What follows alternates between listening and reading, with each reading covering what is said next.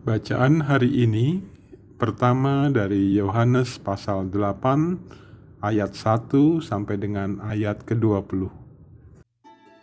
Tetapi Yesus pergi ke Bukit Zaitun. Pagi-pagi benar, ia berada lagi di bait Allah, dan seluruh rakyat datang kepadanya. Ia duduk dan mengajar mereka. Maka ahli-ahli Taurat dan orang-orang Farisi membawa kepadanya seorang perempuan yang kedapatan berbuat zina. Mereka menempatkan perempuan itu di tengah-tengah, lalu berkata kepada Yesus, Rabi, perempuan ini tertangkap basah ketika ia sedang berbuat zina. Musa dalam hukum Taurat memerintahkan kita untuk melempari perempuan-perempuan yang demikian. Apakah pendapatmu tentang hal itu? Mereka mengatakan hal itu untuk mencobai dia, supaya mereka memperoleh sesuatu untuk menyalahkannya. Tetapi Yesus membungkuk, lalu menulis dengan jarinya di tanah. Dan ketika mereka terus-menerus bertanya kepadanya, ia pun bangkit berdiri, lalu berkata kepada mereka, Barang siapa di antara kamu tidak berdosa, hendaklah ia yang pertama melemparkan batu kepada perempuan itu. Lalu ia membungkuk pula dan menulis di tanah. Tetapi setelah mereka mendengar perkataan itu, pergilah mereka seorang demi seorang, mulai dari yang tertua. Akhirnya, tinggallah Yesus seorang diri dengan perempuan itu yang tetap di tempatnya. Lalu Yesus bangkit berdiri dan berkata kepadanya, Hai perempuan, di manakah mereka? Tidak adakah seorang yang menghukum engkau? Jawabnya, Tidak ada Tuhan. Lalu kata Yesus, Aku pun tidak menghukum engkau. Pergilah, dan jangan berbuat dosa lagi mulai dari sekarang. Maka Yesus berkata pula kepada orang banyak, katanya, Akulah terang dunia. Barang siapa mengikut aku, ia tidak akan berjalan dalam kegelapan, melainkan ia akan mempunyai terang hidup. kata orang-orang Farisi kepadanya, Engkau bersaksi tentang dirimu.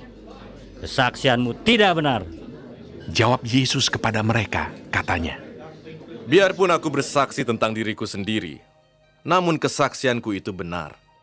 Sebab aku tahu dari mana aku datang dan ke mana aku pergi.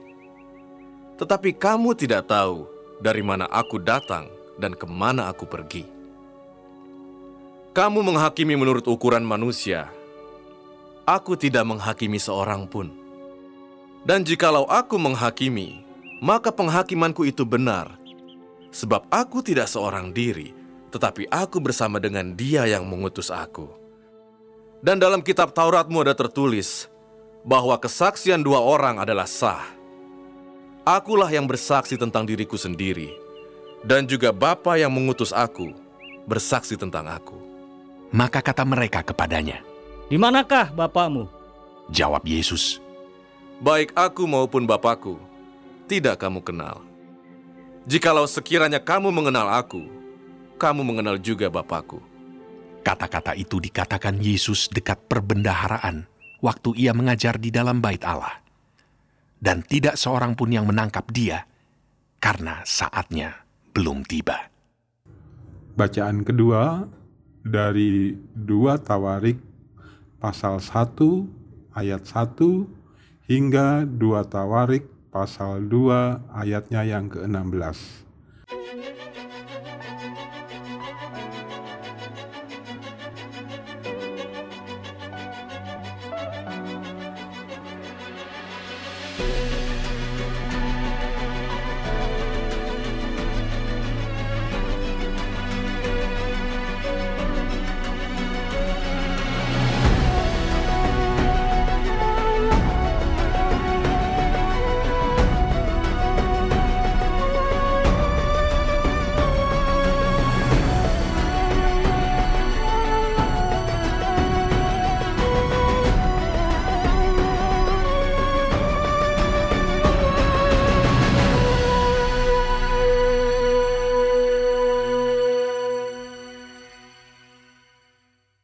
Kitab 2 Tawarikh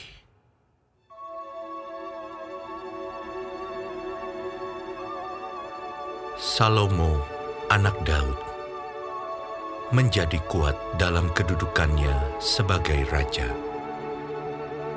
Tuhan Allahnya menyertai dia dan menjadikan kekuasaannya luar biasa besarnya. Salomo memberi perintah kepada seluruh Israel, kepada kepala-kepala pasukan seribu dan pasukan seratus, kepada para hakim dan kepada semua pemimpin di seluruh Israel, yakni para kepala puak. Lalu pergilah Salomo bersama-sama dengan segenap jemaah itu ke bukit pengorbanan yang di Gibeon. Sebab di situlah kemah pertemuan Allah yang dibuat Musa, hamba Tuhan itu, di padang gurun. Tetapi Daud telah mengangkat tabut Allah dari Kiryat Yarim ke tempat yang disiapkannya bagi tabut itu. Sebab ia telah memasang kemah untuk tabut itu di Yerusalem. Namun mesbah tembaga yang dibuat Bezaleel bin Uri bin Hur masih ada di sana, di depan kemah suci Tuhan. Maka ke sanalah Salomo dan jemaah itu meminta petunjuk Tuhan. Salomo mempersembahkan korban di sana di hadapan Tuhan di atas mezbah tembaga yang di depan kemah pertemuan itu. Ia mempersembahkan seribu korban bakaran di atasnya. Pada malam itu juga, Allah menampakkan diri kepada Salomo dan berfirman kepadanya, Mintalah apa yang hendak kuberikan kepadamu. Berkatalah Salomo kepada Allah, Engkaulah yang telah menunjukkan kasih setiamu yang besar kepada Daud ayahku, dan telah mengangkat aku menjadi raja menggantikan dia. Maka sekarang ya Tuhan Allah, tunjukkanlah keteguhan janjimu kepada Daud ayahku, sebab engkaulah yang telah mengangkat aku menjadi raja atas suatu bangsa yang banyaknya seperti debu tanah. Berilah sekarang kepadaku hikmat dan pengertian, supaya aku dapat keluar dan masuk sebagai pemimpin bangsa ini. Sebab siapakah yang dapat menghakimi umatmu yang besar ini? Berfirmanlah Allah kepada Salomo. Oleh karena itu yang kau ingini, dan engkau tidak meminta kekayaan, harta benda, kemuliaan, atau nyawa pembencimu, dan juga tidak meminta umur panjang. Tetapi sebaliknya engkau meminta kebijaksanaan dan pengertian untuk dapat menghakimi umatku yang atasnya aku telah merajakan engkau maka kebijaksanaan dan pengertian itu diberikan kepadamu. Selain itu, aku berikan kepadamu kekayaan, harta benda dan kemuliaan, sebagaimana belum pernah ada pada raja-raja sebelum engkau, dan tidak akan ada pada raja-raja sesudah engkau. Lalu pulanglah Salomo dari bukit pengorbanan yang di Gibeon itu, dari depan kemah pertemuan ke Yerusalem, dan ia memerintah atas Israel. Salomo mengumpulkan juga kereta-kereta dan orang-orang berkuda, sehingga ia mempunyai 1.400 kereta dan 12.000 orang berkuda yang semuanya ditempatkan dalam kota-kota kereta dan dekat raja di Yerusalem. Raja membuat banyaknya emas dan perak di Yerusalem, sama seperti batu. Dan banyaknya pohon kayu aras, sama seperti pohon ara yang tumbuh di daerah bukit. Kuda untuk Salomo didatangkan dari Misraim dan dari Kewe. Saudagar-saudagar raja membelinya dari Kewe dengan harga pasar. Sebuah kereta yang didatangkan dari Misraim berharga sampai 600 sikal perak dan seekor kuda sampai 150 sikal. Dan begitu juga melalui mereka. Dikeluarkan semuanya itu kepada semua raja orang Het dan kepada raja-raja Arab.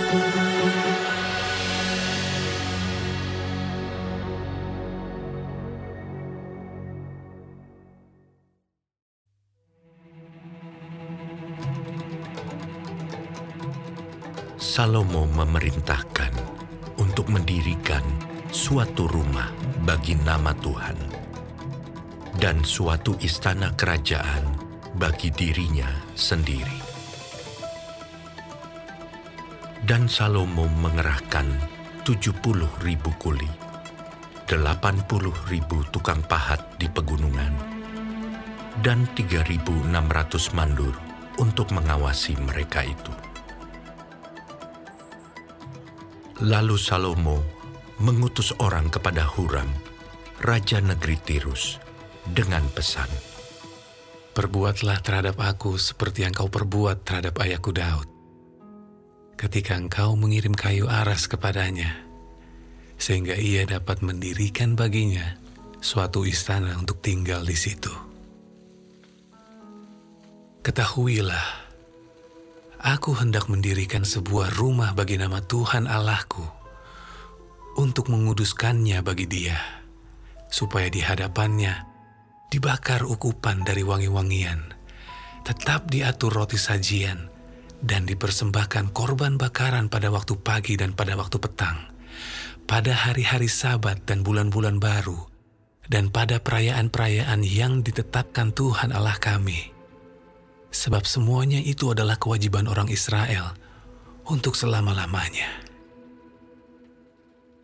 Dan rumah yang hendak kudirikan itu harus besar, sebab Allah kami lebih besar dari segala Allah. Tetapi siapa yang mampu mendirikan suatu rumah bagi dia? Sedangkan langit, bahkan langit yang mengatasi segala langit pun tidak dapat memuat dia dan siapakah aku ini? Sehingga aku hendak mendirikan suatu rumah bagi dia, kecuali sebagai tempat untuk membakar korban di hadapannya. Maka sekarang, kirimlah kepadaku seorang yang ahli mengerjakan emas, perak, tembaga, besi, kain ungu muda, kain kirmizi, kain ungu tua, dan yang juga pandai membuat ukiran untuk membantu para ahli yang ada padaku di Yehuda dan di Yerusalem yang telah ditunjuk ayahku, Daud. Kirim juga kepadaku kayu aras, sanobar, dan cendana dari gunung Libanon, sebab aku tahu bahwa hamba-hambamu pandai menebang pohon dari Libanon. Dalam pada itu, hamba-hambaku akan membantu hamba-hambamu untuk menyediakan bagiku sejumlah besar kayu. Sebab rumah yang hendak kudirikan itu harus besar dan mentakjubkan. Dan untuk tukang-tukang yang menebang pohon, kuberikan gandum 20 ribu kor, jelai 20 ribu kor, anggur 20 ribu bat, dan minyak 20 ribu bat, sebagai bahan makanan bagi hamba-hambamu itu. Dan Huram, Raja Negeri Tirus, mengirim surat balasan kepada Salomo yang berbunyi, Karena Tuhan mengasihi umatnya, ia telah mengangkat engkau menjadi raja atas mereka. Lalu Huram melanjutkan, Terpujilah Tuhan, Allah orang Israel, yang menjadikan langit dan bumi, karena ia telah memberikan kepada Raja Daud seorang anak yang bijaksana, penuh akal budi dan pengertian, yang akan mendirikan suatu rumah bagi Tuhan dan suatu istana kerajaan bagi dirinya sendiri. Maka sekarang aku mengirim seorang ahli yang penuh pengertian, yakni Huram Abi, anak seorang perempuan dari Bani Dan, sedang ayahnya orang Tirus. Ia pandai mengerjakan emas, perak, tembaga, besi, batu, kayu, kain ungu muda, kain ungu tua, lenan halus, dan kain kirmisi. Dan juga pandai membuat segala jenis ukiran dan segala jenis rancangan yang ditugaskan kepadanya dengan dibantu oleh ahli-ahlimu dan oleh ahli-ahli ayahmu, Tuanku Daud. Baiklah sekarang, Tuanku kirim kepada hamba-hamba Tuanku gandum dan jelai, minyak dan anggur yang telah Tuanku sebutkan itu. Dan kami akan menebang kayu dari gunung Libanon sebanyak engkau perlukan dan membawanya kepadamu dengan rakit-rakit melalui laut sampai ke Yafo. Dan engkau dapat mengangkutnya ke Yerusalem. Dan bacaan ketiga dari Zakaria 14. Sesungguhnya akan datang hari yang ditetapkan Tuhan. Maka jarahan yang dirampas daripadamu akan dibagi-bagi di tengah-tengahmu. Aku akan mengumpulkan segala bangsa untuk memerangi Yerusalem. Kota itu akan direbut, rumah-rumah akan dirampoki, dan perempuan-perempuan akan ditiduri. Setengah dari penduduk kota itu harus pergi ke dalam pembuangan, tetapi selebihnya dari bangsa itu tidak akan dilenyapkan dari kota itu. Kemudian Tuhan akan maju berperang melawan bangsa-bangsa itu, seperti Ia berperang pada hari pertempuran. Pada waktu itu, kakinya akan berjejak di Bukit Zaitun yang terletak di depan Yerusalem di sebelah timur. Bukit Zaitun itu akan terbelah dua dari timur ke barat, sehingga terjadi suatu lembah yang sangat besar. Setengah dari bukit itu akan bergeser ke utara, dan setengah lagi ke selatan. Maka tertutuplah lembah gunung-gunungku, sebab lembah gunung itu akan menyentuh sisinya dan kamu akan melarikan diri seperti kamu pernah melarikan diri oleh karena gempa bumi pada zaman Uzia, Raja Yehuda. Lalu Tuhan Allahku akan datang dan semua orang kudus bersama-sama dia.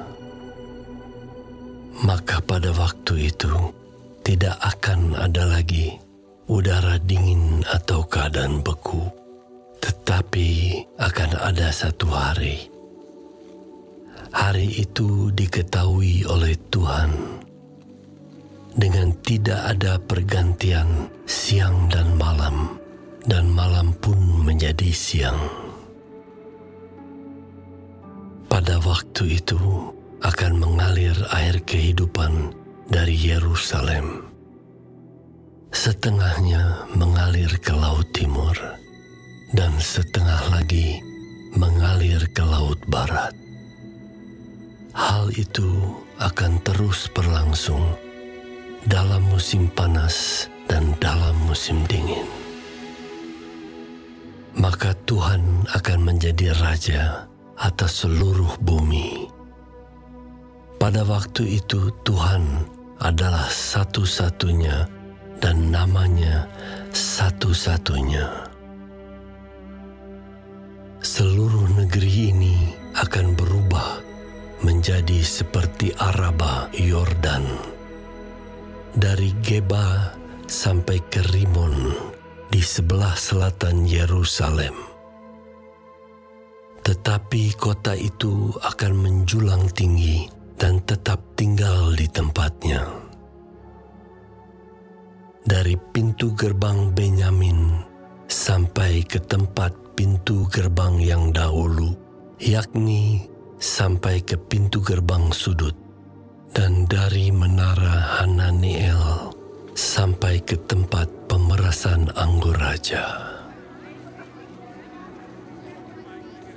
Orang akan menetap di dalamnya, sebab penumpasan tidak akan ada lagi, dan Yerusalem akan tetap aman.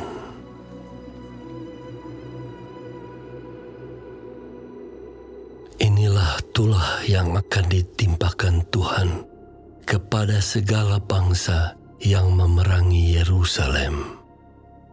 Daging mereka akan menjadi busuk. Sementara mereka masih berdiri, mata mereka akan menjadi busuk dalam leguknya, dan lidah mereka akan menjadi busuk dalam mulut mereka. Maka pada waktu itu akan terjadi kegemparan besar daripada Tuhan di antara mereka. Sehingga masing-masing memegang tangan temannya dan mengangkat tangannya melawan tangan temannya. Juga Yehuda akan berperang melawan Yerusalem itu. Dan dikumpulkanlah harta benda segala bangsa di sekeliling, yaitu emas, perak, dan pakaian dalam jumlah yang sangat besar. Tulah seperti itu juga akan menimpa kuda, bagal, unta, keledai, dan segala hewan yang ada dalam perkemahan-perkemahan itu. Maka semua orang yang tinggal dari segala bangsa yang telah menyerang Yerusalem akan datang tahun demi tahun untuk sujud menyembah kepada Raja Tuhan semesta alam dan untuk merayakan hari raya Pondok Daun. Tetapi bila mereka dari kaum-kaum di bumi tidak datang ke Yerusalem untuk sujud menyembah kepada Raja, Tuhan semesta alam, maka kepada mereka tidak akan turun hujan. Dan jika kaum Mesir tidak datang dan tidak masuk menghadap, maka kepada mereka akan turun tulah yang ditimpakan Tuhan kepada bangsa-bangsa yang tidak datang untuk merayakan Hari Raya Pondok Daun. Itulah hukuman dosa Mesir dan hukuman dosa segala bangsa yang tidak datang untuk merayakan Hari Raya Pondok Daun. Pada waktu itu akan tertulis pada kerencingan-kerencingan kuda kudus bagi Tuhan, dan kuali-kuali di rumah Tuhan akan seperti bokor-bokor mesbah. maka segala kuali di Yerusalem dan di Yehuda akan menjadi kudus bagi Tuhan semesta alam. Semua orang yang mempersembahkan korban akan datang mengambilnya dan memasak di dalamnya. Dan tidak akan ada lagi pedagang di rumah Tuhan semesta alam pada waktu itu.